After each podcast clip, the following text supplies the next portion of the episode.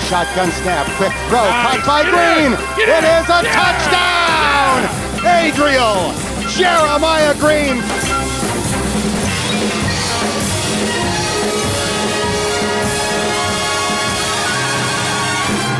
You don't live in Cleveland. You live in Cincinnati. Hello and welcome to episode 99 of Cincinnati, the Bengals UK podcast that actually has some football to talk about. It's unbelievable, really, isn't it? After all this time, we can now actually delve into a game. And uh, we lost. So there we go. Good night, everybody. Now, uh, joining me to uh, ruminate, to chew the fat, uh, and to talk about yesterday's really tough loss, man, really tough loss. It's Nathan Palmer. Nathan, are you there? I am there, my son. It's been a it's been a bit of a a, a rough Monday, shall we say? I've I've been feeling it a bit. You know, it was a long old marathon yesterday, from six through to about half twelve um, in the morning to experience a fairly gut wrenching loss. But I'm glad I'm here now to dissect it with you and get some get some stuff off my chest. You know, I, I feel like I need it. Good lord. Uh, well, again, we're uh, offering uh, Cincinnati Bengals UK group therapy as we were last year. Um, it was a very disappointing, as you say, gut wrenching loss. I, don't know. Oh, It was just like Seattle the year before, perhaps not quite the same sort of game. In fact, I don't think we played as well uh, in this game yesterday uh, than we did a year ago in Seattle. But it, it was a, another heartbreaking loss, really, wasn't it? Yeah, I mean, we we stressed the importance in the last podcast and the last couple of podcasts about the Bengals needing to get off to a good start, get some momentum, play well, um, and really come away with a win. You know, you can take whatever positives you want from a game like that, but this business is a ruthless one, and it's about wins. And we know we're not going to be a Super Bowl team this year, but I think you these are games for me that you need to win. And it's uh, I think the Bengals did okay, but to lose the game in that manner at the end as we did at home is a real shame. And I think all fans are going to be, um, you know, they'll be encouraged. There's obviously positive signs, but you can't help but think that people are going to be a bit sick to their stomach after that one because we have had a few close losses in the last year and a half, and that was just another one to add to the pile, I think. Uh, yeah, I mean, to be fair, I do think home advantage is not going to be quite as important or as significant this year because of the empty stadia. But I get it. I mean, the Chargers had a poor year last year, although they were uh, a winning playoff team. Sorry, playoff team with a winning record the year before, and their defense has got some really good players on it. And yet, Tyrod Taylor's at quarterback. The defense, our defense, pretty much snuffed those guys out. Um, and as ever, you know, it was the offense that. How many times over the past five, six, seven, eight years have we said that the defense has bailed out the offense? It seems to be a real theme, and I thought that that was the case yesterday. The defense kept us in that game. I, think the Chargers got into our red zone sort of three times. Um, most notably late in the fourth quarter when after the Joe Mixon fumble, and you kind of thought, God, if they go and convert here, this this is coffin nails, really. And yet the defense held them inside the five, some fantastic play, even with DJ Reader off the field, you know. Um, so you kind of thought, right, it's now or never. But yeah, the defense played well overall yesterday, I think, don't you think? Yeah, I think if we start with the positives, I thought the defense was excellent. I mean, the Chargers, not the most gifted. I mean, they're, they're not a bad team on offense. You know, Tyrod Taylor's been around the league. He's not a bad guy. You've obviously got Ekeler there, who was a standout last season. Hunter Henry's always dangerous, and Mike Williams and Keenan Allen are two good um, weapons on the outside. So. I mean, the, for me, the defense was faultless, like nearly faultless. Apart from not turning you know, forcing any big turnovers or really changing the game, to hold the Chargers to 16 points. Um, they often dealt with poor field position, with obviously the fumble um, and the interception at our end. But I just thought they were excellent. DJ Reader played exceptionally well in the absence of Geno Atkins. Same with Mike Daniels. Uh, Jessie Bates had a really good game. I thought William Jackson had a very, very good game. You couldn't have asked for anything more from the defence. They kept us in it. They they looked like they were playing with real energy and passion, um, and that's desperately what we needed because we've been so leaky for the last two years. And I thought that showed a real, real resurgence. Uh, resurgence. So, yeah, that was the real positive for me to uh, keep the Chargers to 16 points. And if you'd said on the stat line before the game you were going to te- uh, keep Tyrod Taylor to rushing for six attempts, seven yards, no touchdowns, and passing, you'd have kept him to 16 out of 30 for 208 yards, no touchdowns. You would say you'd win that game, and I think it's a it's a real real shame that you know with those stats you could still come out of a loss. Yeah, I agree, and and count. I mean, I mean, we stopped them on twice on fourth down, I think, and it, there was a period of time, sort of uh, from the middle of the first quarter until the end of the half, uh, where the two teams just sort of traded, not quite three and outs, but you know, stalled drives, and that was that was because it had turned into a proper defensive battle, and we were sort of toe to toe. And yeah, I have to agree. You know, Jessie Bates played really well. Uh, he showed up all over the pitch.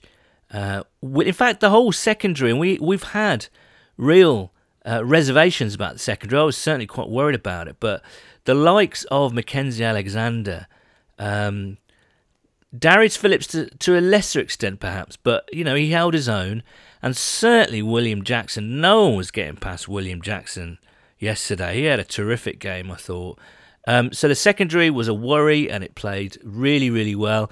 I thought the linebackers were quite interesting. All eyes were on our revamped linebacking room, and I think overall they were pretty excellent. You know, Josh Bynes looked good and made a few good, flashy, splashy plays. Germaine Pratt, I think, led the um, team in tackles. He did uh, uh, with seven tackles. Um, uh, Logan Wilson and Akeem Davis Gaither came on. Uh, and they rotated those guys in and they showed up. So I was really pleased with how the linebackers played. And as I say, the defensive line without Geno looked pretty stout, and it's pretty, you know, it's really obvious what DJ Reader is bringing to this team. He's he's like an immovable force. He's like he's like when you have like uh, the stodgiest meal in the world, and it just won't move from your stomach. Do you know what I mean? Um, like a brick in your stomach. Exactly. And DJ Reader is that brick in the stomach. And uh, uh, so, and actually, you know what? It, I agree. Mike Daniels looked good as well, and Hubbard had a good game. Lawson was was was rushing there. So overall, it was great. And you know, I think there was a bit made of the fact that I think the Chargers made some adjustments at halftime, and they did get their running game uh, going a little bit. Not quite Ekeler, actually. It was. Um, Mind you, he did rush for.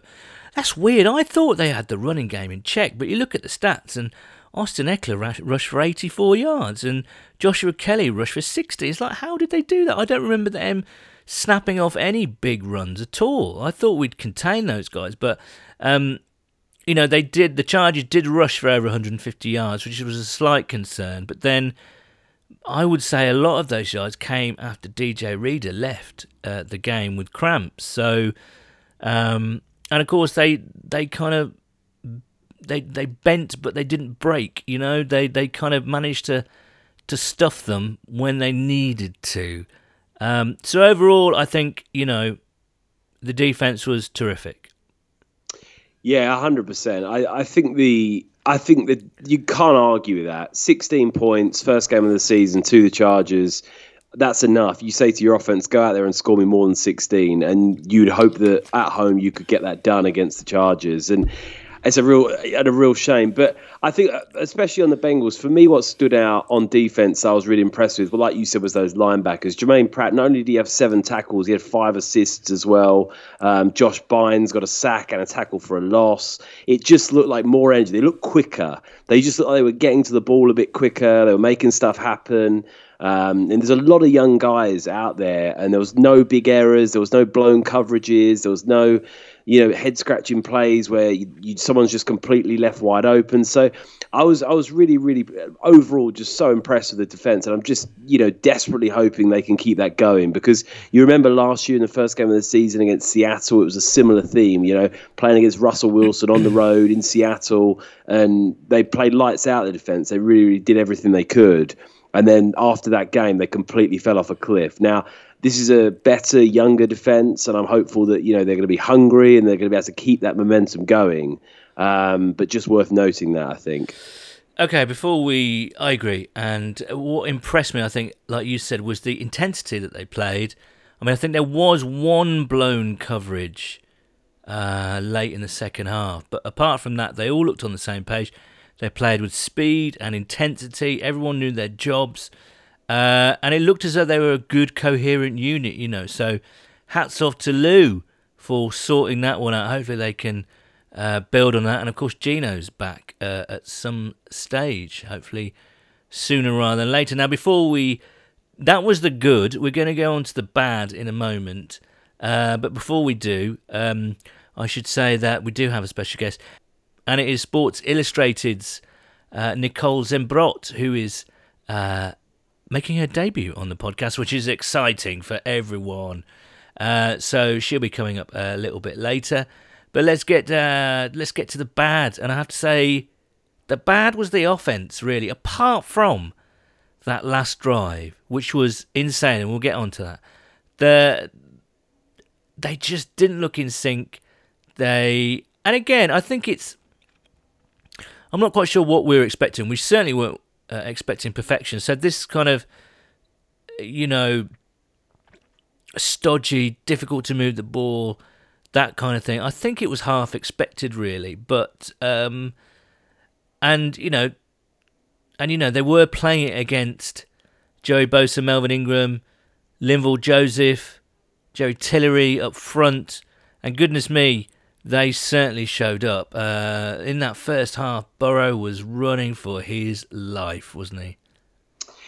Yeah, he was, and obviously a difficult test for that offensive line in the first game, and like you said, against um, the sort of talent on that Chargers defensive front. But I think coming into the season, we all knew the offensive line was a concern. Um, for them to be a coherent, strong unit this year, a lot of stuff needed to happen. A lot of players needed to come on. A lot of players really needed to sort of um, play lights out for that unit, even to be sort of among the league's, uh, league's average. And as we saw last night, Joe Burrow was on the run a lot. Um, it obviously helps. He's more mobile than Andy Dalton um, and can get around and sort of evade some of that pressure and get the ball out of his hand quite quick. But you really felt that at times he was um, on his skates a bit, sort of you know trying to run around and stuff. And you hope that the Chargers' defensive front makes the Bengals look the offensive line look worse than they are, and against other teams later in the year, it won't be as much of an issue. Um, but you have to remember that's a fully fit, healthy Bengals offensive line. There is no injuries on that line at the moment. That is your starting five, and on the best day, that's what you're getting. So. It, it wasn't. I mean, it, it, Trey Hopkins obviously brilliant block on that run by Burrow. Mm, he had some good plays. I think Bobby Hart was better in the second half. It wasn't that difficult for him to be better in the second half, but you know, obviously for Jonah Williams, he gave up a big sack. Um, but, but, I thought, I thought the rest, game, of, the rest of the game, he did not. You didn't notice him, which I think for an offensive lineman is a good thing. I yeah. thought Jonah was quite solid yesterday. It's his first game in the NFL yeah. as well, and you're going up against Joey Bosa. I mean, it's a pretty, uh, you know, pretty difficult task there.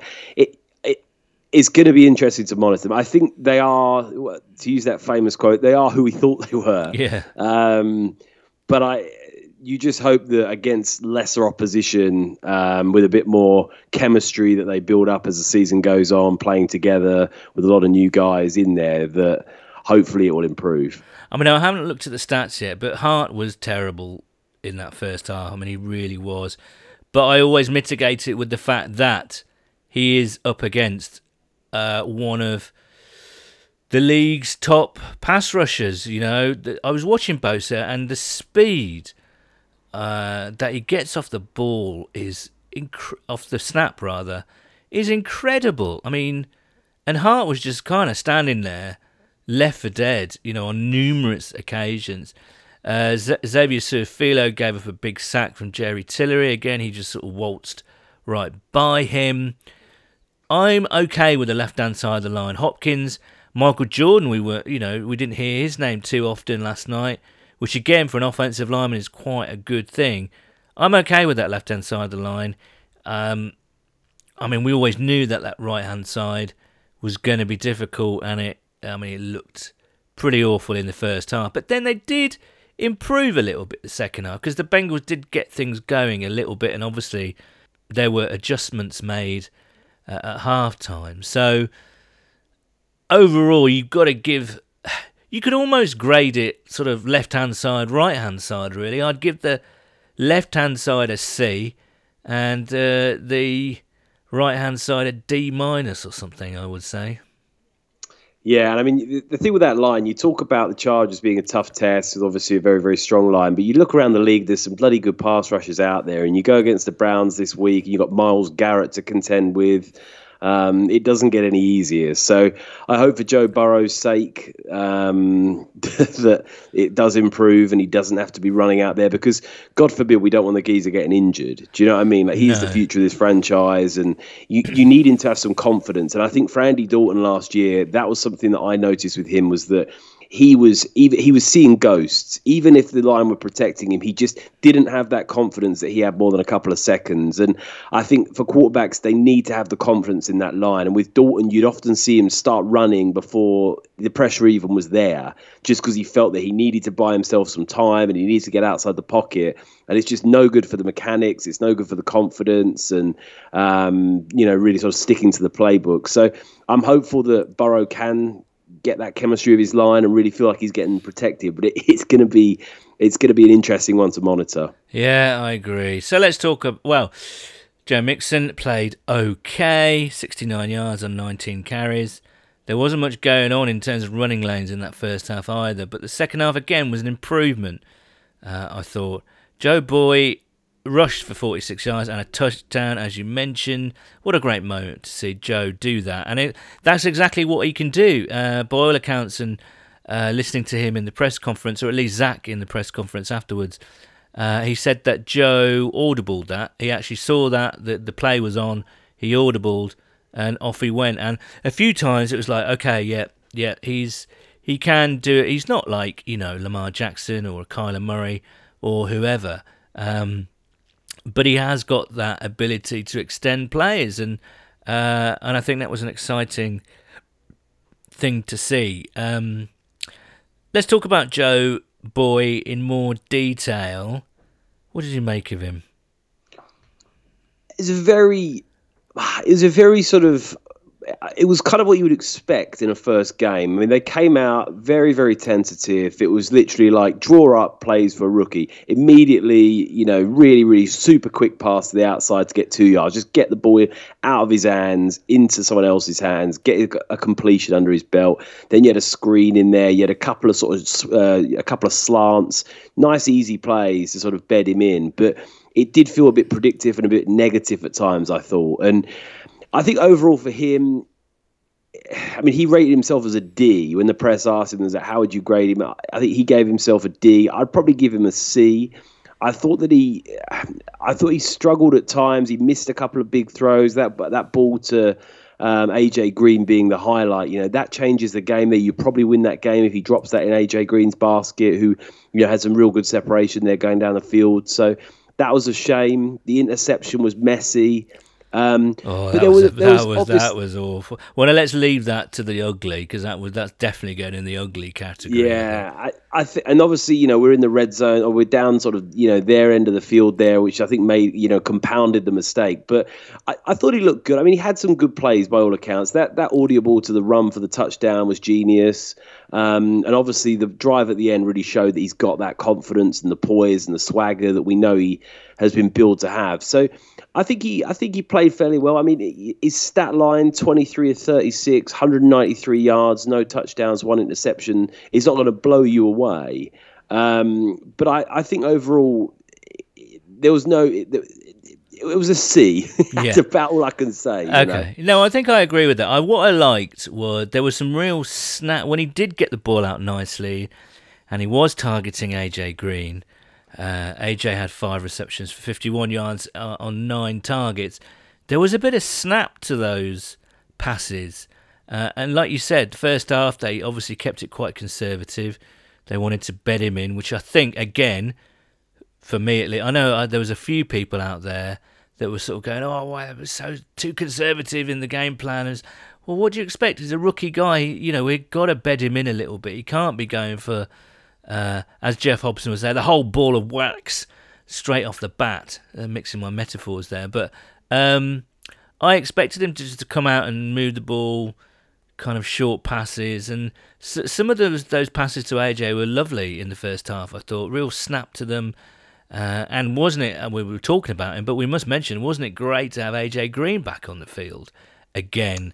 You know, that was amazing to see. Yeah, and AJ Green is one of those guys that when you see him, you immediately remember the skill and the talent he's got. There was a couple of grabs that he made, which just uh, really showcased his talent. Um, and obviously that catch at the end. I mean, he, regardless of whether or not we could debate that till the cows come home as to whether um, it was a, a catch or wasn't it a catch, but ultimately, um, you know, he got those two feet in. If that's not called a penalty, that's the game winning touchdown right there. And there's not many players in the league that can pull that off. You know, beautiful toe tapping dive, you know, just nice comeback route on the outside, beautiful placement by Burrow on the throw. Um, and you just see AJ Green can do that, and he can beat you deep. And defenses know that, they respect that. Um, he did it. Obviously, Burrow missed him on the throw. So, you know, nothing crazy on the day. I think it was about 50, 50 odd yards for Green on about five catches. But if he can stay healthy, and obviously that's the biggest if, if he can stay healthy, he is that same player we know he is. And he's going to be such a, an unbelievable weapon for the Bengals going forward. Yeah, I agree. I mean, they struggled, though, to move that ball. The running game wasn't going. Burrow was pressured pretty much on every play, it seemed. Uh, but it was better in the second half, and you're right. Oh, when they did open the playbook up, and they he did go deep. He overthrew AJ, which was a shame. That would have been an absolute. Wouldn't have been a moment. He'd scored his first TD, but then thrown an absolutely gorgeous pass, arcing down the field. Well, it must have been for about 50 odd yards. AJ to AJ Green, uh, the uh, the sorcerer and his apprentice uh, right there. That would have been lovely, but it wasn't to be. Uh, but the play before, well, let's let's get into the ugly because let's kick this off. I've had some debate with people about this. The play before he threw into the end zone, another long pass. John Ross was right there, and the replay showed it just went straight through his hands. Now Joe. Uh, Joe Boy in the press conference afterwards blamed himself and said it should have been on his chest. But John Ross has got to catch that ball. Why? I mean, uh, yeah. I mean, I mean, maybe I it was think- slightly overthrown, but he has to. make That's it went through his hands. He, do you know? It's a, it's a catch that a number one draft pick and a top receiver in the game makes eight times out of ten. And I think that that's the thing with John Ross is we know with John Ross he he is the most maddening player I think we've had on the Bengals in in that I can remember. He's a guy that's got unbelievable talent, unbelievable speed. He blew past that cornerback for the Chargers, and by all accounts, should make that play. And that's one of those plays again. It wins you the game. You know, it's a moment of brilliance. It's just something they can't contend with. Beautiful ball by Burrow. You know, maybe it could have come back a few, you know, maybe about ten inches or something, a bit further towards um, Ross, just right, you know, dropping right in that basket. But you you've got to make that catch. You've got to. And if you can get two hands to the ball, you should make the catch in the NFL with those gloves they've got on that But are the basically made of super glue. Like, yeah, and that but- again wins you the game. The thing is, Nathan, it went through his hands. His hands Yeah. were there, and it went through them. He didn't even make contact with the ball. And a couple of people online saying it was overthrown, and I don't think. I, I, think it was overthrown a touch, and he was running out of room at the back of the end zone, which perhaps was on his mind. But it, the ball went through his hands. He didn't even make. He didn't even get a fingertip on it. It was a terrible mistake, I think. And you're right. Uh, again, the the enigma of John Ross uh, is once again rears its head, and You do. You so want him to succeed because, as you say, he's got all the talent. He's a great guy. He's he's so quick. He's got it all. But there's just something in terms of concentration at that crucial moment in games. Um, he's the type of guy, and I hate to say this, he's the type of guy. If you get to the Super Bowl, AJ Green's well marked out of the game. Tyler Boyd's getting it, you know, tough as well. Uh, so the quarterback goes to John Ross, and he's the type of guy, and I hate to say this, he's the type of guy that would drop uh, a touchdown pass in the Super Bowl or something catastrophic like that. Like you're on, you're on it today, Sonny. You've had enough of it on. You're just calling them out. I know I love John Ross, and I so want him to succeed, but it's like plays Yeah, like that. You don't have any confidence in him, do you? That's that's the issue. And I think that's the issue Marvin Lewis had with him in the first year, where they wasn't playing him as much. He had that fumble on one of his first plays, that end around, and then he was injured, and you didn't see much more of him. And I think there was an issue where he was not declaring an injury or something. And I think throughout his time, John Ross has he's just been a maddening guy. And I, you know, I if I was a team in free agency coming up, I guarantee you there's a ton of coaches out around the league that will say we can fix that guy. We Yeah. can train him up. We can get him confident, get him fit, and get him producing. And they might well be right because. He's got all the talent in the world, and it, it was emphasised again on not only that drop. Well, it's hard calling it a drop, but the not catch in the back of the end zone for that touchdown. But there was another play in that game. Beautiful ball by Burrow to the outside. You know, Ross, difficult play, you know, right on the boundary, but you've got to catch it. You've got to get your two feet in. Fumbles it, bobbles it, um, and is ruled back as not being a catch. I think that was on like third down towards the end of the game where you've got to make it. And I think the Bengals converted, so it didn't end up mattering too much. But another play that a good quality wide receiver that's starting in the NFL has got to make nine and a half, ten times out of ten. Um, and you look at his stat line, Ross targeted five times just for two catches for 17 yards. And, you know, that's not a great um, catch percentage right there. So, yeah, right. it's Let's- what we, let's- you know, that's the criticism of Ross, and it rears its head again. Exactly, and it's the same criticism as well. It's nothing new, particularly. Okay, let's go. Let's carry on through the uglies. Um, the offensive pass interference call. Let's just say go back to the good again. That last drive by Burrow was sensational. I think I put on Twitter. Let's see how big Burrow's bollocks are because it was backs against the wall, time running out, no timeout. I think they they were on their 18 yard line. The game was absolutely on the line. A, a Montana like uh, game winning drive had to be made, and uh, it was just thrilling to watch. I have to say, it was absolutely thrilling. Uh, not le- it, you know th- this what that last drive encapsulates why I love this sport. Again, again, it was time running out, plays being made all over the pitch. Suddenly they were in field goal territory. Suddenly they were down to whatever. Gio had that great play where he barreled down the sideline and, and got taken out and dived uh, out of bounds. That was amazing. His son is like, oh my God, we might win this. Jesus. And um, and I thought we did when AJ caught a, like as you mentioned, it a beautiful comeback, little comeback route and uh, a little toe tapping on the sideline uh, shenanigans there from AJ. But I have to say, once I saw the replay, I thought it was offensive pass interference. He had, he did push him off, I think. Uh, but a lot of people are saying it was very marginal. Some people were saying it wasn't. But my first reaction was, yes, that's offensive pass interference. I I think it's one of those that gets given fifty percent of the time. I think it looks a lot worse in slow motion as everything does. Um,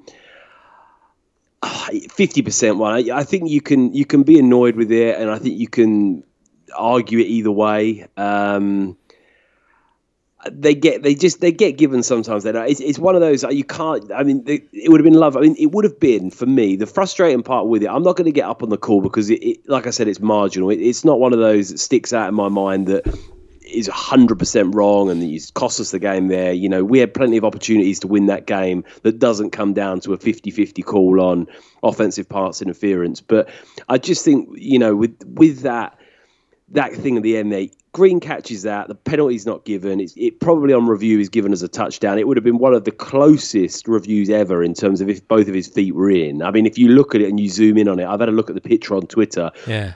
I mean, it's, it's not even millimeters. I mean, it, it is it is by the skin of your teeth if his feet are in. I think they probably it would have all depended on the uh, the call on the field as to whether or not they could have overturned it. But if the Bengals win that on Joe Burrow's um, on off the back of that drive, I mean the confidence level and the, the emotional lift that team would have got out of that win would have just been absolutely huge. Uh, you could not have underestimated that. I mean, Burrow drives the length of the field. He had some really good passes on that drive as well. There was a third and eight to Tyler Boyd for 10 yards, which was a beautiful pass.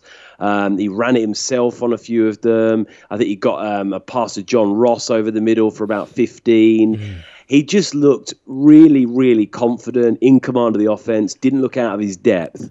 And I think what really, what really sort of um, hurt the Bengals a bit on that drive is they started that drive with three minutes left, right? Now you think that's more than enough time to get down the field. And yeah. the fact that they ran out of time with you know that you start a drive with three minutes, eight seconds on the clock, you shouldn't run out of time. But the reason they did is you got three timeouts that have all been burnt yeah. by the fourth by the fourth quarter, and that's where I think there has to be some criticism there of the coaching staff. Is you can't let, leave yourself with no timeouts left. You've not burnt them stopping the clock on the Chargers. You've just burnt them because either players didn't know where they were, or you know you're trying to. But what do you um, do in that situation then? Because if you're facing a crucial third down that the which the Bengals were, and they're not lined up properly, you've got to take a timeout, right? But is it surely it's on the coaching staff to make sure they are lined up? Yeah, but they weren't. Mean, but they weren't. That's the fact. That, yeah, absolutely, I agree. Uh, that was the mad thing about Marvin taking timeouts so early in each game. You know, burning timeouts in the first five minutes of the first quarter. You know, that was my. But my point was, this was late in the fourth quarter. These guys weren't, weren't lined up properly, or they they saw something that they didn't like and didn't have the right personnel on I mean, it was a crucial third down. What are you going to do? Yeah, I, I, I hear what you're saying. I just think for the Bengals, you know, that is a horrible situation to be in where you've got the ball, you've not even used your timeouts to stop the clock on them, and you've got none left. And I'm not, I can't remember why the first two were used, but it's just not an optimal situation to be in. And you get down, you know, you, you think for the Bengals, they've got a second and 10 at the Chargers 13. You pass it to Giovani Bernard, you get 10 yards out of it. You're at the three yard line with about 12 seconds left. You've got at least two plays, if not three, if you're throwing it quick, quick to the end zone and don't make any mistakes. Obviously, then you get the penalty, um, which okay, gives you about. A here's a question. I think it was seven seconds left on the clock when yeah. they decided to go for that field goal. Um, would you have gone for another play there? Yes, definitely. Yeah. What down was it? Was it third down? It was first and goal. Right. Um, okay. First and goal at the Chargers 13, seven seconds left. Obviously, the, the risk here is you throw it short of the goal line. Yeah. And, or, you know, they can't someone, line up again to kind of to yeah, because yeah. immediately the clock runs out. A play like that, if you've obviously, obviously you'd script it that you get it out of the hands quick, if you float it up to the back of the end zone or whatever. You, but a, a, play shouldn't take seven seconds, especially when you know you've got to get it out quick. I would have. I think that's where you play positive and you play to win. I, I think you had just about enough time there. Um, to throw it to maybe Uzomah, like a big guy down the middle, maybe an Auden Tate. Oh, I would I would have lined up uh, CJ on that right hand, left hand side, I would have had CJ, AJ, Auden Tate, Auden yeah. Tate, and Tee Higgins, and I would just sort of faded the fuck out of it. Just like yeah. got it up there, and it's like right off you go, lads, jump jump up for that because there's some and uh, seriously no, tall normally, lads up there. hundred percent. And normally on those fades, you'd say say you say you decided right, Auden Tate's the biggest geezer on the field. You say to Auden Tate, if you ain't getting near it by all accounts, commit offensive pass interference. Like, do, just do what you need to yeah, do yeah, so that, yeah, that geezer doesn't intercept the ball. Um, and I think that that would have been a positive move. Like, you know, I, I get the, the, probably if you looked at the stat book and what should you do, and let's not be silly here, and let's not you know throw it away. It's a chip shot field goal, but crazy things like what happened happen. And I think for the Bengals, the Bengals were the better team in that game. They weren't great by any means, but I we, think they I think, just shaded it. I have to say. I think, I think we just I think it was a it. very even game. I have to say. Yeah, but I, I just think for that situation, that's where you've got to play a little bit more positively and um, really, really sort of um, go for the throat a bit there, you know. Yeah, I, I tend to agree with you. Is it worth talking about Randy? I don't think it is because it's just he nailed two field goals, one from fifty yards. That was just a, I mean, that was just a heartbreaker at the end. And as you say, crazy things do happen regularly in the NFL, and we just had a crazy one uh, happen to us, and we've just got to eat it, really.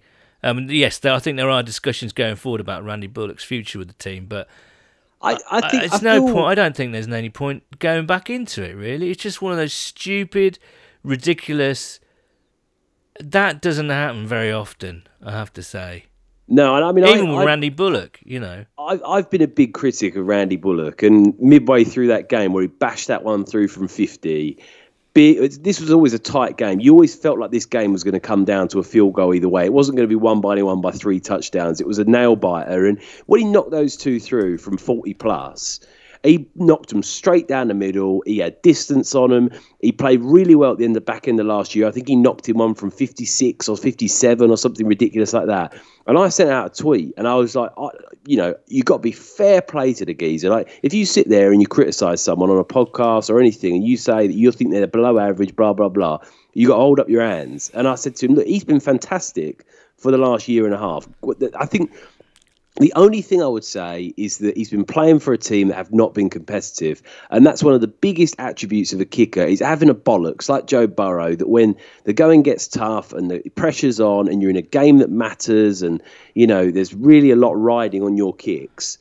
That's when you've got to show up and make the, the plays. It's all well and good knocking them through for a team that's two and fourteen, um, or whatever we've been over the last couple of years. But when we're zero and zero you got a field goal to take the game to overtime, and it's a chip shot from 31 yards. That's when you've got to make it. And he's missed one for us in the past against the Texans um, when the game was on the line, put it wide right. But he's also Um, scored one against Tampa Bay, and I think this is the life of a kicker. Quite frankly, Yeah, there's only just- a, there's only you can count on one hand the amount of kickers in the NFL who you would trust with Yeah, your life, Uh, and the rest of it, it just you know, he's it's he's always going to have that comparison to Jake Elliott. If Jake Elliott didn't exist and we hadn't drafted him and it was just Bullock, people would have a different opinion. But I think the fact there was an exciting young kicker with a big leg who's gone on to win a Super Bowl and kick some big, big ballsy field goals in the playoffs during that run, people are always going to say, well, look, we could have had that. And Jake Elliott, I mean, I watched Jake Elliott miss a field goal yesterday from 52 yards that fell short. I mean, he's by no means the complete package. But I think that there's always going to be that comparison between him and Bullock, and that doesn't help Randy. I mean, it, it's hard. I'm not going to sit here and just bash Bullock because, like you said, there's no need to do it, and I hope he comes back stronger from it. But I think it's more just that uh, for the Bengals, we've been in so many nail biting games over the last year or two. I mean, especially last year at the start of the year, after that Seattle game, which was really, really close, and we definitely could have won that. We had some other tight games. We had a tight game against the Bills, Yeah. um, which we could have won that. There was a few other games in the middle of the season that, you know, were less than one score games. We weren't getting blown out every game. We did get blown out, but there was games that we could have won. And I just think for this team and these players, there's a lot of players here that have been here for more than a year, more than two years, and they just want to win a football game. You know, this this constant losing, losing, losing, it weighs on your mind. It gets you down. It pisses you off. And I just think for the Bengals, with a new era, with a new quarterback, in a very bizarre situation at home with no fans there and a few cardboard cutouts, you had an opportunity against another pretty bad team. I mean, you said it at the start of the podcast. The Chargers won five games last year. They've got a quarterback that's never started for, uh, for them before in Tyrod Taylor. They've got their best player on defense, Derwin James, or not, maybe not their best player, but certainly a very, very talented player out. Their offensive line, they had a, I think there was two guys there out, Mike Pouncey and the other right guard were both out, who are both starters. We've got a fully fit team apart from Geno and Shawn Williams, like pretty much as good as you could get. uh, apart from obviously Trae Waynes. But pretty much, certainly on offense, that is your full unit. There's not one geezer missing out there. And I just think that we needed to win that game. We really, really needed to win that game. Well, it's a marathon, not a sprint, Nathan. Let's hope they can bounce back on Thursday. We do have a packed show, as you can imagine. The correspondents are going through the roof. So we bred a. Uh, we've also got a fantastic episode or instalment of First and Ten coming up. So there's still a lot to get through. Let's bring Nicole in, shall we? And now joining us, as promised, is Sports Illustrated, making a debut on the podcast, which is exciting for for me and no doubt for her. It's Sports Illustrated, Nicole Zimbrot. Uh, Nicole, good morning to you. you. It is morning where you are, right?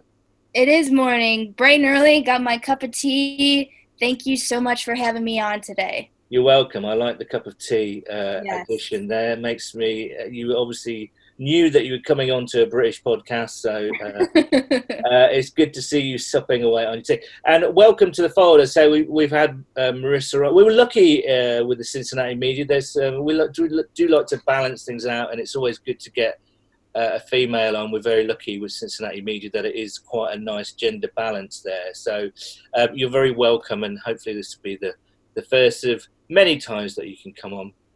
Um, so it is the morning after for us the night before. Is that right? Yeah, the, the night before. the afternoon my you. brain isn't quite working still, but um, uh, how are you feeling this morning? Uh, you've had a chance to sleep on things. You were there at PBS yesterday, I'm guessing.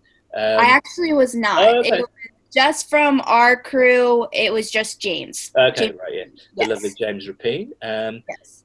Um, but you've had a, a, chance to sleep on things. Um, have, have is your uh, are your thoughts the same as they were last night, or have you sort of mellowed? Because there's a lot of angry Bengals fans out there, but equally there's a lot of Bengals fans who liked what they saw. Which which which camp do you fall into?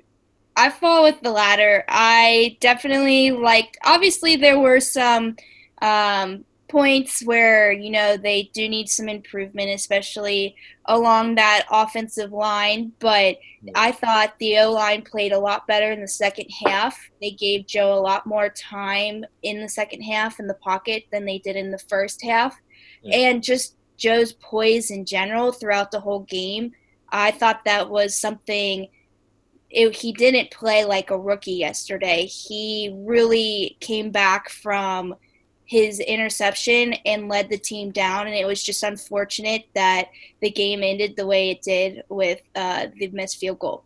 Mm. Well, yeah, it was very, yes. I mean, staggering, really, when you think about it 31 yard field goal. Yes. But, um, were you, I mean, you, you've, you've probably seen Joe up close uh, when you've been on the practice field and all the rest of it.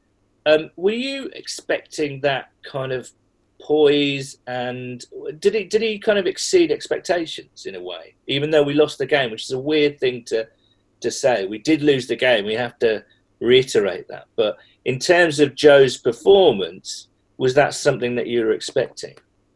I was definitely expecting more like I think the difference was he just came out and he played every snap like it counted and I was definitely expecting something, but his energy and his leadership definitely showed yesterday. Mm. And that last drive in particular, I mean, we were talking just off air a moment ago. He did make some rookie mistakes, and, it, mm-hmm. and at times he looked like a rookie, which is to be well, he is a rookie, so it's to be expected. But that last drive, that was something else, wasn't it? Oh my gosh! Like I mean, even AJ Green, so many of the players praised his performance afterwards. And again, just said that wasn't a rookie uh, showing. That wasn't um, what you would think from someone who that was his first game, no preseason, nothing. And he was able to go down and lead the team to an almost winning drive is something special and something to look forward to in the future. Mm. Yeah, well, we hope so. The hope is that he can build it, build up his confidence. He's obviously got that kind of, I don't know what you call it, that sort of determination, that kind of, that those guts really, um, that he can. Right, and you saw of, it at LSU, and right. with yet last year's performance, and guts is a perfect way. He's got those guts, and I'm really looking forward to the transition of it to the big stage now. I mean, that was a top 10 defense as well against San Diego. I think people Right. kind of forget that. And Even both with- Ingram and uh, Cam Yeah. Hayward and people like that, you know. Uh, so to, I don't know, uh, yeah, I've got to put it into perspective, really, I think, haven't you? Right. A lot of people, when uh, Derwin James went down with his injury, kind of were like, "Oh, he's the best player on the te- on their defense," and it was, yeah, he is, but they're loaded in the secondary. Ingram, Bosa on the line. Um, they have a very good defense, and for Burrow to come out and play against that defense the way he did, again, just it gives you hope and something for him to build off of moving forward. Uh, what about the other side of the ball? Um, we were all a bit worried that um, perhaps the defense, with all the new additions, didn't have time to gel. Didn't you know? uh, Didn't really have again like any team throughout this off season where they were conducting Zoom meetings and uh, having you know limited practice time. How did you think the defense plays? Who who caught your eye on that side of the ball? I thought the defense played really well. Um, I think the top performers for me were Jessie Bates. He played center field and he had a couple of penalties that, in my opinion, um, he adjusted himself well enough that should not have been called against him. Mm. I also thought William Jackson played really well. He played aggressive, and I thought it was the best game that he has played in a couple of years. And then uh, just with the defense, they did allow 155 yards on the ground, but they came up when they needed to to make those big stops. Hmm. And that's what Sam Hubbard said yesterday in his presser that um, they made the stops when it was needed, and they did. They held them to field goals, and it could have been a lot worse than that, just for how deep they were into the red zone for many of their scoring opportunities. Yeah, I mean that that last drive that the Chargers had, um, where they got a, such a huge third down stop and had to kick a field goal. I think it was after the Mixon fumble, wasn't it? When you Mhm. they kind of that down, was- you thought, "Oh my goodness, this is," as Lap would say, "coffin nails here." But um, they made the stop, which was, I mean, I, I thought the defense played pretty well yesterday. Right. I think uh, that the their answer after Mixon's fumble was a, uh key defining moment of the game Mm. because they could have allowed that uh, touchdown and probably would have put the game away, but they Yeah. didn't, and it gave the offense the opportunity to come back in the game. Mm. So, I mean, with all that being said, it's a quick turnaround to Cleveland, who looked, by all accounts, horrible yesterday. Uh, which is, I mean, you love to see it, don't you? Really. Um, but um, um, where, what do you, what are you expecting on Thursday? I say, you know, hopefully DJ Reader will be back. see like our I hope we can our injuries aren't as bad as they looked yesterday. Uh, readers seem to have cramping problems. Mike Daniels came off, um, had problems lingering through the whole week with his groin. Um, who knows the status of Geno? Um, we do have a quick turnaround, and I like guys do not necessarily like these Thursday night games just because they it's four day turnaround and they don't have that time to rest. But they do get a mini bye afterwards. But it's always hard to play on that Thursday night. Um, just looking into that Cleveland and Baltimore game, it actually seemed the score 38 to 6 is not close, but statistically, the Browns were only uh, hit- put up 71 yards less than the Ravens, and Mm. it seemed a lot farther than it was, but the Browns just seemed to not be able to um, to uh, go on their they had a lot of errors. Sorry, losing my words right now. They had a lot of errors. They had an interception and two fumbles. Um, then they had a missed field goal and missed extra point. And the Ravens just seemed to capitalize on all of their mistakes. And with the way that our defense, we played well yesterday and we had our big stops, but I would like to see some more turnovers. Uh, and hopefully that can be a key in this game on Thursday night. Uh, absolutely, I agree. I think even though the defense played really well yesterday, um, Mhm. I think you're right. A turner over a two wouldn't wouldn't have uh, wouldn't have harmed matters. Just on a general point, Nicole, um, you're a, a local lass and uh, in Cincinnati and North Kentucky. Um, what's the what's the? I mean, it's going to take a little bit more to really dampen the excitement because I think fans saw enough yesterday to to continue to be excited about the future. Yeah. What's the what's the vibe been like around town and uh, and the area? like you said, I'm born and raised here. I don't think people have been this excited about Bengals football in since Marvin's playoffs runs. Like, um, they know that there's something special happening with Joe Burrow and Zac Taylor, and there's just something different in the air in Cincinnati this offseason. And even going through Twitter mentions, and like you said earlier, it seemed to be a lot of angry fans and it seemed to be a lot of like happy hopeful fans and i think the majority of the fan base is that happy hopeful that they finally have this new beginning that joe burrow can take them to the next step win a playoff game take them to the big game and win that super bowl Mm, that would be something. Can you imagine Cincinnati if they ever got to the Super Bowl again? oh my Goodness gosh we would go crazy I'm so coming over to Cincinnati. I've always said if they yes, ever. you have to you have to I remember I was a I was a t- I was a young t- sort of early teenage person when they last got to the Super Bowl, and I remember it well. Um, but I it would I mean I've always said if they ever got back to the Super Bowl, I wouldn't actually care about going to the Super Bowl. I would actually like to spend that in Cincinnati just to kind of experience it with the locals, you know, because I think that would Yeah. be incredible. Definitely. You're more than welcome. Bring everyone from the UK over with you too. Uh, okay, I'll, I'll just hire a plane and do that then. Um, uh, just also, we were talking about um, uh, the, the city's. Ger- you've got a German name. You've got German heritage. Uh, I'm interested. You mentioned a festival. What what was it again? It was Zim. Zin, Zin, Cincinnati. Yes. Right, okay. So when does that take place ordinarily? Usually in September, Okay, and and that's not happening this year in, in town, or no? Okay. unfortunately. So as a as a as a as a woman with with um, a German family, how will you will you be celebrating that, or is that just something that's kind of cooked up as a sort of a citywide thing? A citywide thing. Um, definitely, we do as a family like to celebrate um, our heritage, but uh, like my other side of the family is very Italian, and we honestly Okay. do, yes.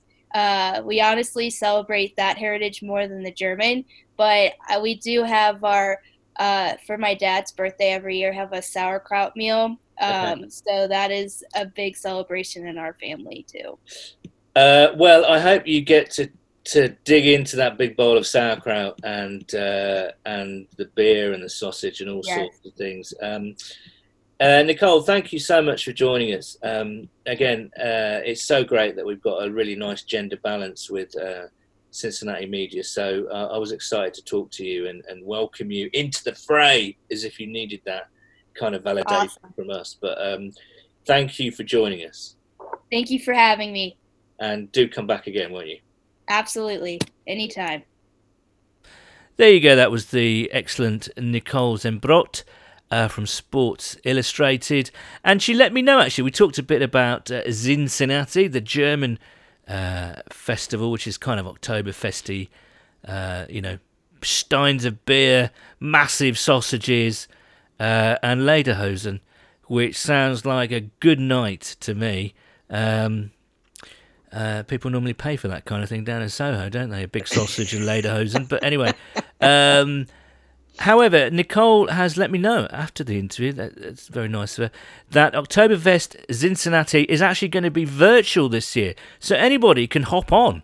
Uh, it takes place between September the 18th, so at the end of this week, uh, 18th to the 27th.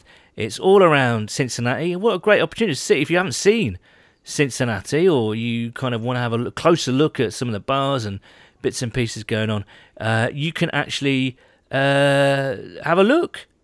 Uh, and it is uh, oktoberfestzinzinnati.com. So that's October uh, with K in there. Oktoberfest Zin Zinnati Z I N Z I N N A T I dot com.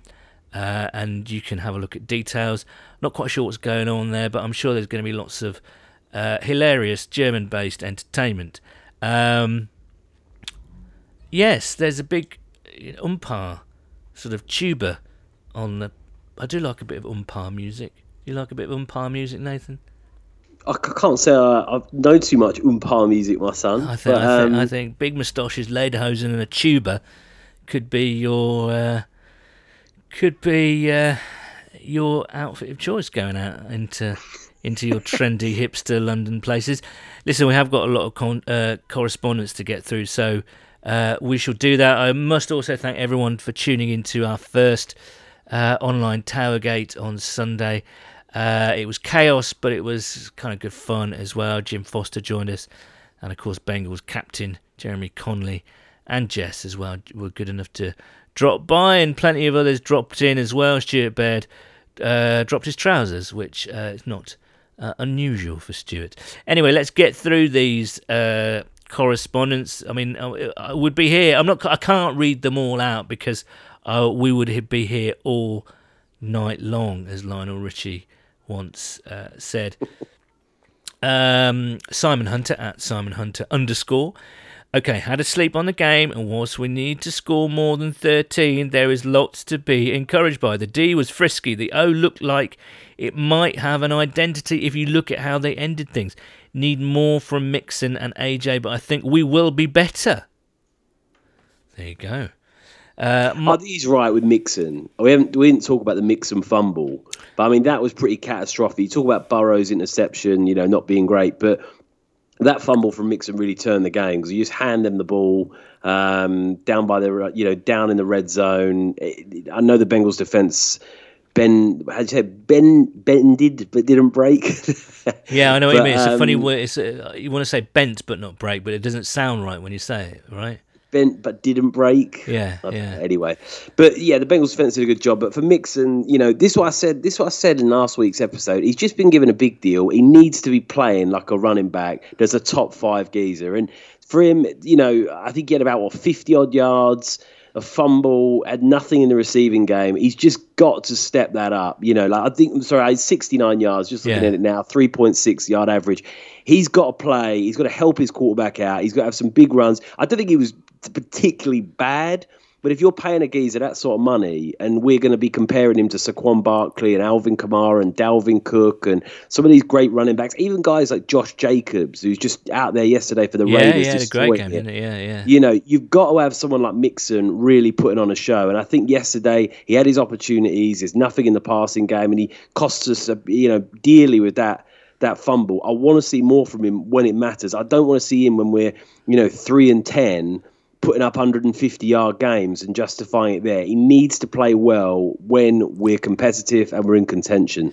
Yeah, I don't disagree with that, but I also also say there wasn't there weren't you know there weren't many running lanes to go through in that first half, and again, it's not his fault if he's not being passed the ball. It's the you know the plays that are drawn up. Do you know what I mean? Um, I think it's a bit of both. I mean, you look at Austin Ekeler yesterday. He had 84 yards, you know, slightly more there. Um, that Joshua Kelley, who you know I'm sure not many people had heard of from before yesterday, is rushing for five yards of carry, 60 yards and a touchdown, and looked good. And that's with a lot of backups starting on that Chargers offensive line. So I think it's a bit of bit of both. And I, I just think for Mixon, he's gonna. There's got a big few games coming up. Bengals need to be competitive, and he is, you know, certainly regarded as the, one of the top players on that team. Him and AJ, like Simon said, are the geezers that are gonna, got to lead this team. They've been on the team for a while. Um, they're veterans, and they need to play well. If, if we're going to win any games, they're going to be the geezers that are pulling us over the line. What I did notice is in the first half they did that whole kind of you know shotgun almost RPO's semi thing where you know Burrow would be snap the ball in a shotgun formation and Mixon would be handed the ball almost like a quarterback draw. I hate that. I really do. Oh, I hate it as well. Uh, but it I was hate it was noticeable when Mixon was doing better in the second half. The offensive line was doing better. They were, you know, uh, Burrow was under centre a lot more. I noticed. Um, uh, yeah, I, it's just one of those things, isn't it? Really, um, I don't like that whole kind of shotgun handoff scenario at all. Um, but there we go. And under, you know, I'm not worried about Joe Mixon. certainly not worried about the fumble. If he fumbled like twice a season, three times a season, then you'd have a bit of a question. If he turned into Jeremy Hill, then you'd be a bit worried. But but he's I don't think he's fumbled since his rookie year. So No, you, you certainly that, that uh, you, I completely agree. I mean, that's one thing you have to give Joe Mixon a huge amount of credit for. That's his first fumble in God knows how long. exactly. Um, I think he had the longest streak in the NFL up till then. So, you know, he's trying to make a play happen. It happens, you know, around the league. Running backs fumble all the time, but like I said, the time is now for Joe Mixon. Indeed. Quoting from our fan video there, Nathan, I like it. Uh, Michael Fisher at Cosmic Sausage 77. Solid handle. Good to have the sausage back. Uh, Gut wrenching loss for the Bengals, but here are my positive takes. Positives. Defense looked really good. No massive chunk plays like the last few years. Jessie Bates looked really sharp. AJ played. Randy Bullock hit long field goals. Burrow looks the real deal already. Uh, now the negatives. Bobby Hart still looking like Bobby Hart. Randy missing a tying field goal chip shot and potentially getting injured in the process. OL not giving Burrow enough protection. That said, a really positive 6 out of 10 start for me. And really unlucky not to get the win. That's quite. Uh, that's you know that's quite positive. VB at Von Blade. Solid handle. D was great. Last drive showed everything we thought Burrow was. Mixon is a beast. Receivers great. Huber cannon negative. That shovel pass. Poor Mixon having that as a fumble in his stats. Injuries and Bobby fucking Hart. I think that sort of encapsulates what a lot of people are, you know, saying.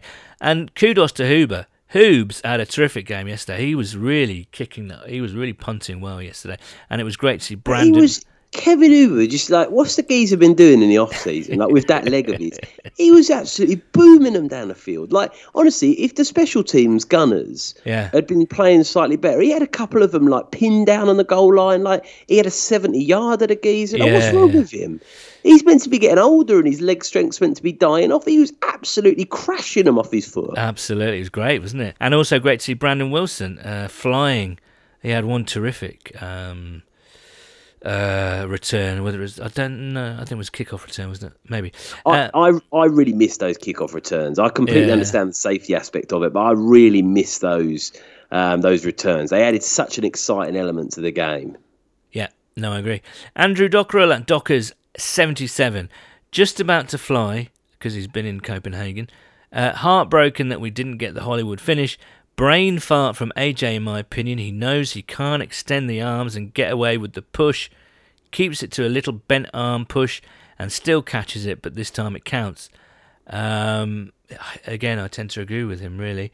Um, Bianca Verde at Bianca Verde underscore Solid handle.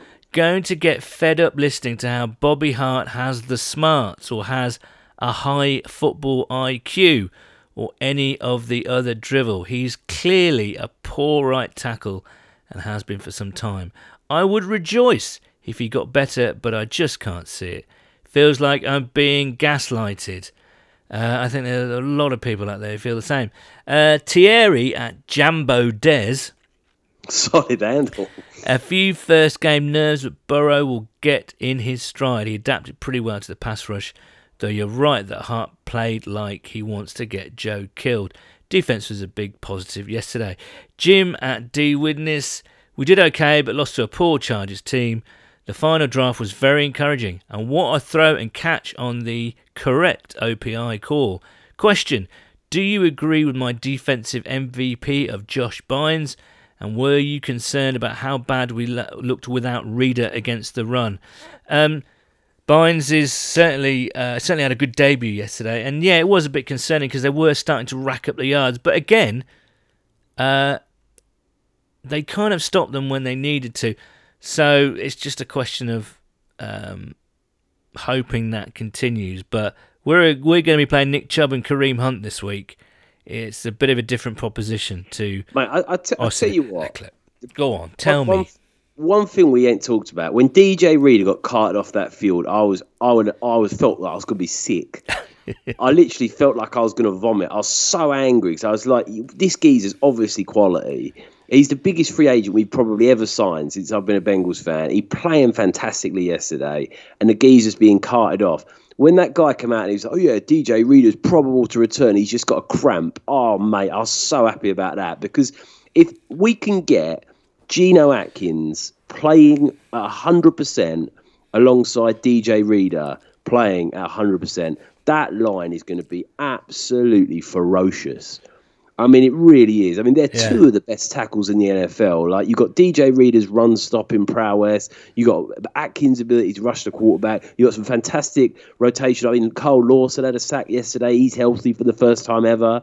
You know that line could be devastating with Geno back. So Yeah, obviously, no, Mike. Mike Daniels also a good rotational piece. Yes, So I agree. yeah, I'm excited about that line. I just really hope that injury for Geno is not too serious. Yeah. Martin at Martin Greer 73 thought the defense did more than enough to win us the game, which is encouraging. Everybody knows it's sort. Uh, everybody knows sort out the offensive line, and we will win games. On to Cleveland. Today, love the online tailgate. Cheers, Martin. Jamie at Trekot Beaster. So glad to have the Bengals back, and don't even mind the Bengalish end. Though Bullock is on very thin ice. We saw the potential of what Joe Burrow can be for us, and we were in that game for the entire time. The defense looks mean and angry, and not to mention lean and hungry. On the negative side, we cannot keep rolling Bobby Hart out there at tackle. He's a risk to Burrow's health. Get Fred or Hakeem in, and we can see what they can do.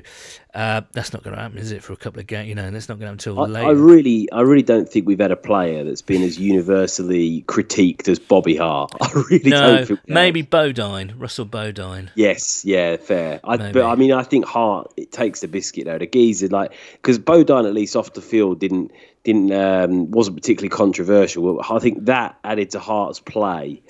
It's just not.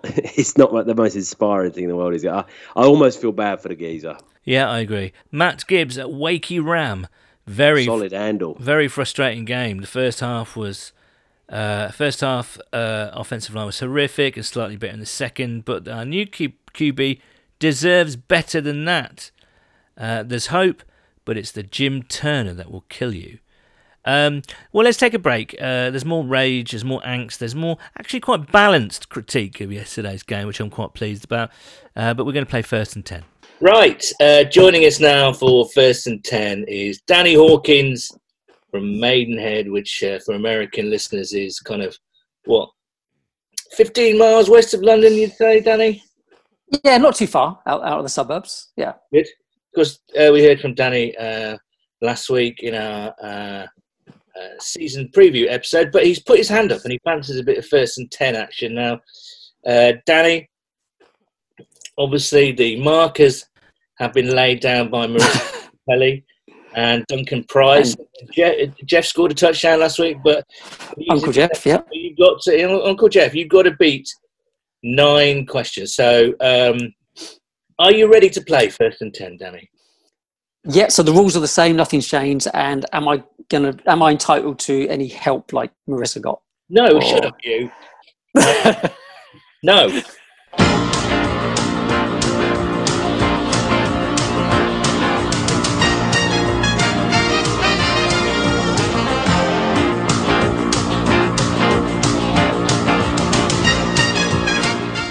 Right, Danny, as you say, the rules haven't changed, which are for people who are just tuning in uh, this uh, week for the first time. So, as Danny said, the rules haven't changed. Each player gets 12 questions to move the ball 80 yards, and that player starts off at his or her own 20 yard line. And uh, with each down, uh, they get a choice of questions uh, a five yard gain, which is an easy question, a 10 yard gain, which is an intermediate question. I'm nicking that phrase off Jeff from last week. And a touchdown, wherever you are on the field, a touchdown.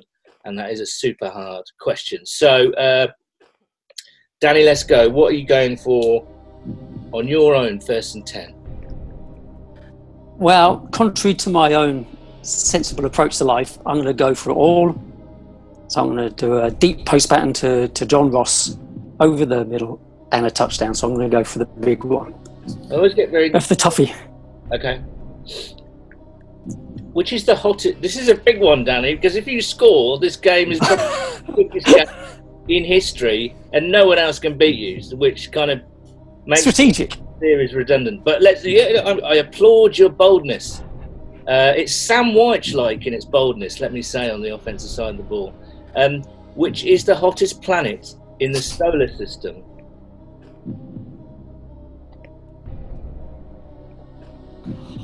Crikey. Um,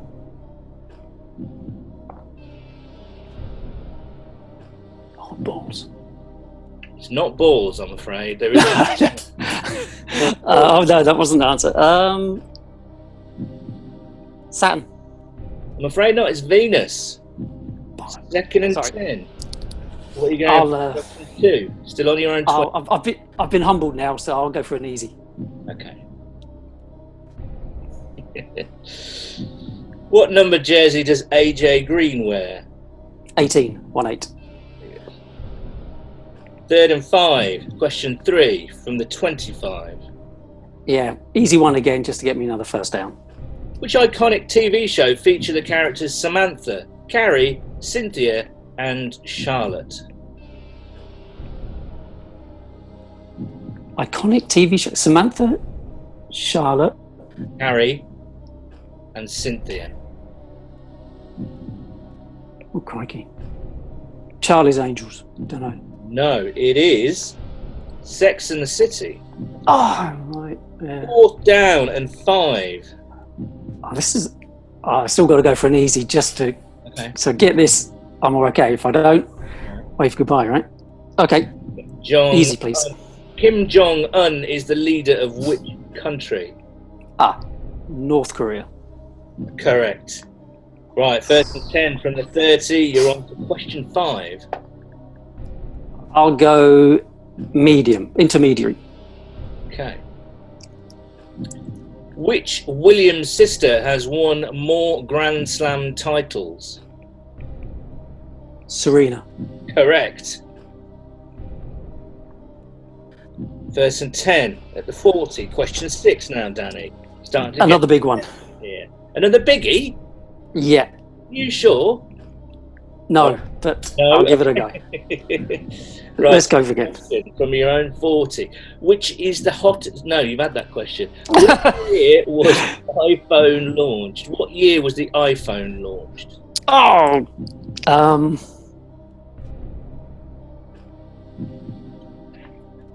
two thousand and seven or eight. I'll go for seven or eight. Um, seven. It is a touchdown. It is Oh! Danny Hawkins taking the lead. He stepped back, he surveyed the field and chucked it down the field. What's that? A 60 yard touchdown, six questions. Danny Hawkins, his boldness has been rewarded. Danny, you must be feeling elated. Over the moon, Brian. Over the moon. Yeah. ah, that. Uh, I wish I had the iPhone question first of all. Then, not the. Uh, know, right? Uh, well, uh, congratulations. You you leapfrog Marissa and Duncan to the top of the leaderboard. Uh, you got that touchdown in six question on your sixth question. That's brilliant, Danny. Well done, mate. Ah, there's a fluke. I was going to say 2008 because I was trying to think the iPhone 10 was 10 years or something. When was that out? Or so it was a fluke, really. You were Fluke. bold, you were bold throughout your uh, drive there, which I liked very much. Well, Danny, thank you so much. Uh, we hope that uh, the Bengals are similarly bold and uh, successful on offense throughout the season. Uh, Yeah, likewise. Yeah. We will speak to you soon. Cheers, Paul. Have a good day. So there we go. Danny Hawkins now is now leader in the clubhouse with a six question touchdown. How about that? That's, that's going to take some beating, I think. Well, I haven't had a chance to listen to it yet, my son. So I'm going to see if you're giving him like questions like what's four plus four, um, to protect the Bengals end zone before I can didn't- judge. But I. It was a um, good. Uh, Martin was bold. He went for it straight away, then dialed back, and then went for it. Yeah, it, I think it was the most exciting first and ten we've had so There we far. go. To, uh, to match the Bengals Chargers game, just as exciting on Cincinnati. Exactly. Uh, didn't you? Didn't you just like last night though, watching that game? It's like, oh, Oh, mate. yeah, this is what it feels like again to be a Bengals Honestly, fan. mate, Complete was- roller coaster, tension, I was like I anything. was stood up with my hands on my bollocks when Green caught that ball, and I thought he'd done it, and I shouted out, "He's done it!" And like you just don't get those moments. It's been such a shit year with the pandemic and everything else, and Yeah, I think yeah. there's nothing more exciting than watching um, the Bengals, and I think even more so when we've been pretty bad for a long time. You don't see those competitive, exciting games, and you know if AJ Green comes down without the flag doesn't come out, the Bengals win that game. Every single Bengals fan listening to this podcast is walking with a skip in their step today. They're in a good mood. You're watching the highlights. You, you, you know you're reading every bit of coverage. You're listening to this podcast. You know you're loving life, and that is the incredible euphoric feeling that a Bengals win gives you. Well, it's just a shame we we can hardly remember what that uh, feeling feels like. Really, um, uh, you. Uh, by the way, you can get in touch with us. Of course, we're here for the whole season, as we have been throughout the whole off season. Uh, you can get us on uh, uh, Twitter at whoday underscore UK. Bengals. So, so just can I make one point? Go right? on. You just made an interesting one there about what that feels like for a win. The last Bengals win that I would say mattered to the point where we were, were competitive and it was like a good win was that Bengals UK meetup at Against the Brew Tampa, House yeah, in yeah. Highbury and Islington. That was literally the last win that we got that I would say made any had any sort of like it was a real good win to get under our belt. Since that game, I mean, last season you can just rule it out. There wasn't a good win in there at all. They were just you know throwaway games at the end of the season. And you know the season obviously went one one this year, yeah. And that year after that game against the Bucks, we completely capitulated. So literally, when we were all running around in the brew house and Yeah. Randy Bullock kicked the winner, like that literally was the last big win. And you think how long ago that Oh, feels well, that's two years ago, isn't it? Really? So- Yeah, literally, yeah. Oh, thanks, Nathan. Cheers. Um, right, as I say, you can get hold of us uh, on Twitter at whoday underscore UK, Bengals UK on Facebook, and now, of course, Bengals UK on the YouTube. Um, here we got here Martin Calladine at Ugly Game. Um, can't not be excited by what we saw from Burrow. He panicked and took off a few times, but when the ball came out, it looked good. Could easily have had two or three TD passes, and with more game time, there's every reason to feel confident about this season. The defensive performance was much improved, though I don't know how much anyone can expect from the Chargers' offense this season. Only major concern was the line, especially Bobby Hart. Uh, it's bad enough putting him out there when we when we were at the end of Dalton's time in Cincinnati, but to put him in front of Burrows, whose development as a QB, not to mention his health, depends on him having the time and confidence to stand in the pocket, is negligent. Everything we do is to be protecting and nurturing Burrows so his extraordinary talent can blossom. There we go. Uh, Duncan at Dastardly Duncan. Solid handle. Overall, I thought the defense looked much better. One or two blips, but certainly a big improvement on last year. The offense looked like a team with a rookie QB, stroke left tackle, and no preseason. Preseason. I think if we played the Chargers at any other time than that first game, we'd beat them. Grade B plus. Oh, and less said about Hart and the multiple full starts, the better. Jam at Baguette Disco. Solid handle. Have to say that the left sa- left hand side of the line looked pretty good, especially considering Michael Jordan didn't look great last year and Jonah Williams didn't play a snap. The right si- right side of the line, well, I'm sure that'll be covered by other replies. The defense looked good too. Um, Son, I got a question for you. go on then. At Palmer four, solid handle. Yeah, Um, would giving we yourself a solid game? handle. Would we have won that game if Andy Dalton was playing quarterback? Oh, there's a question. I'm going to say no, and I I just think Dalton's Dalton did do it occasionally, but uh, certainly under Marvin, that those two minute drills were never uh, one of their strengths really. But yesterday, I was just absolutely gobsmacked at how brilliant that last drive was. Um, so I don't know. Maybe Dalton would have hit AJ in stride, or I- knowing I Dalton, think- it would have been slightly underthrown. Because that was always his thing, wasn't it? Andy Dalton slightly underthrowing AJ on the long, deeper routes. But uh, maybe. I mean, it's difficult to say, isn't it? Goodness me. I reckon you'd win by about seven or eight points. I reckon. oh, hello. I I think I think Dalton. uh, You can't just expect Burrow, as good as Burrow is, he's not going to come in in his first game and just be at the level of an average NFL quarterback. I mean, if he is, you're you're seriously playing. Uh, he's playing uh, playing above his talent, but I think you probably do. That's no knock on Burrow. Burrow will end up being a quality quarterback in this league. I have no doubts. But I think with Andy Dalton, with with that full um, arsenal of weapons, with Green healthy, you know, with Uzomah, Mixon playing, the whole you know the offensive line actually being healthy with Jonah Williams, I think the Bengals would have turned over the Chargers quite comfortably yesterday. Uh, we've had loads more correspondence, really. And Dave Cass at Come On Didier. Solid handle. Um, pretty much the same sort of thing. In fact, the consensus seems to be more or less the same. It was, you know, it was a devastating loss. We played well in patches. Burrow looked good in patches. Um, and it's it, the general mood is quite positive, even though that loss was a bit of a, a heartbreaker. Ben Wintle at Shabba Dabba. Solid handle. Let's all just calm the fruit down. It's only been the first game for them, and they need time to gel. We knew it wasn't going to be sexy football in September, but as the game went on, you could see the improvement happening before our very eyes. Big up, Joe Boy. Last drive was great. And I think that encapsulates everything. Ben, thank you very much. Um, and that's about it for now. Um, we're going to be back on uh, Thursday night with our week two online tailgate from 7:30 p.m. British time, which is 2:30 p.m. Uh, uh, in the America areas. And uh, so do join us for more uh, chaotic fun and games. And we'll be back next week with our 100th episode. How about that?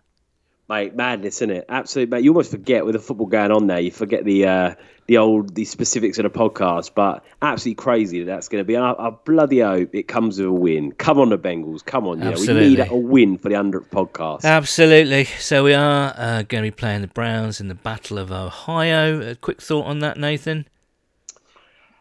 Well, it's a big game, isn't it? I mean, they're all big games in the NFL. Obviously, divisional game. You don't want to go 0 2. The Browns look pretty damn awful against the Ravens this week. And again, you wouldn't want to, if you're losing to the Browns, it doesn't give you much hope going forward based on what we saw from them this Sunday. I think it's going to be interesting. I think a lot of people made some good points in there with the correspondence on it's just the first game. They've got to get some, um, get the team gelled together. It's on the road. It's a short turnaround. Um, I don't know if Geno's going to be there. I really desperately hope he's back for that. Um, I think it's a toss of a coin that game. I really do. I don't think there's a favourite. I think the Browns on paper have got a, a good team. You think Nick Chubb and Kareem Hunt and Odell Beckham and obviously Myles Garrett on the defensive side of the ball, but they just for whatever reason can never get it together. Mayfield's been playing shocking as well. I mean, it's hard watching those, you know, those commercials of him in the stands for First Energy or whatever it is. I mean, it, just, it looks all progressive insurance, or whatever it is. But I mean, he just is not looking like a franchise quarterback, and I'm I'm hopeful that that defense, if they can play like they did against the Chargers, against the Browns, I think we'll have a really good chance. But like I said with the the game against the Chargers, we've got to be winning these games. These are not good teams, and I think if we've got any chance of even being in that sort of six and uh, six and ten, seven and nine realm, these are the games that are getting you there. So I really want us to get a win, get us to one and one get Joe Burrow playing well, get all these fans, you know, continue building that excitement. But what, what do you reckon, my son? What's your prediction? Uh, I'm going for a home win, unfortunately. I think we'll be owned 2. Uh, although I want to see a little bit more progress made, and then, you know, hopefully when we go and play the Eagles in Philadelphia, we'll be uh, we'll be in a position to to kind of win a game, you know. Um, but yeah, I think it might be quite close this week. Um, but we'll see. I mean, it could go over the way. I, I'm obviously hopeful that we're going to win because I dislike the Browns. I mean, arguably more than the Steelers at the moment, which is kind of saying something, really. Um, but yeah, we'll see. Uh, we will be back next week to discuss that game and lots more. Uh, do check out our online tailgate at half past seven on Thursday before the Browns game. Uh, but until then, it is a Who Day from me. And a Who Day from me. Cheers, guys. And it should also be noted that the views and opinions expressed within this podcast do not reflect those of the Cincinnati Bengals organisation.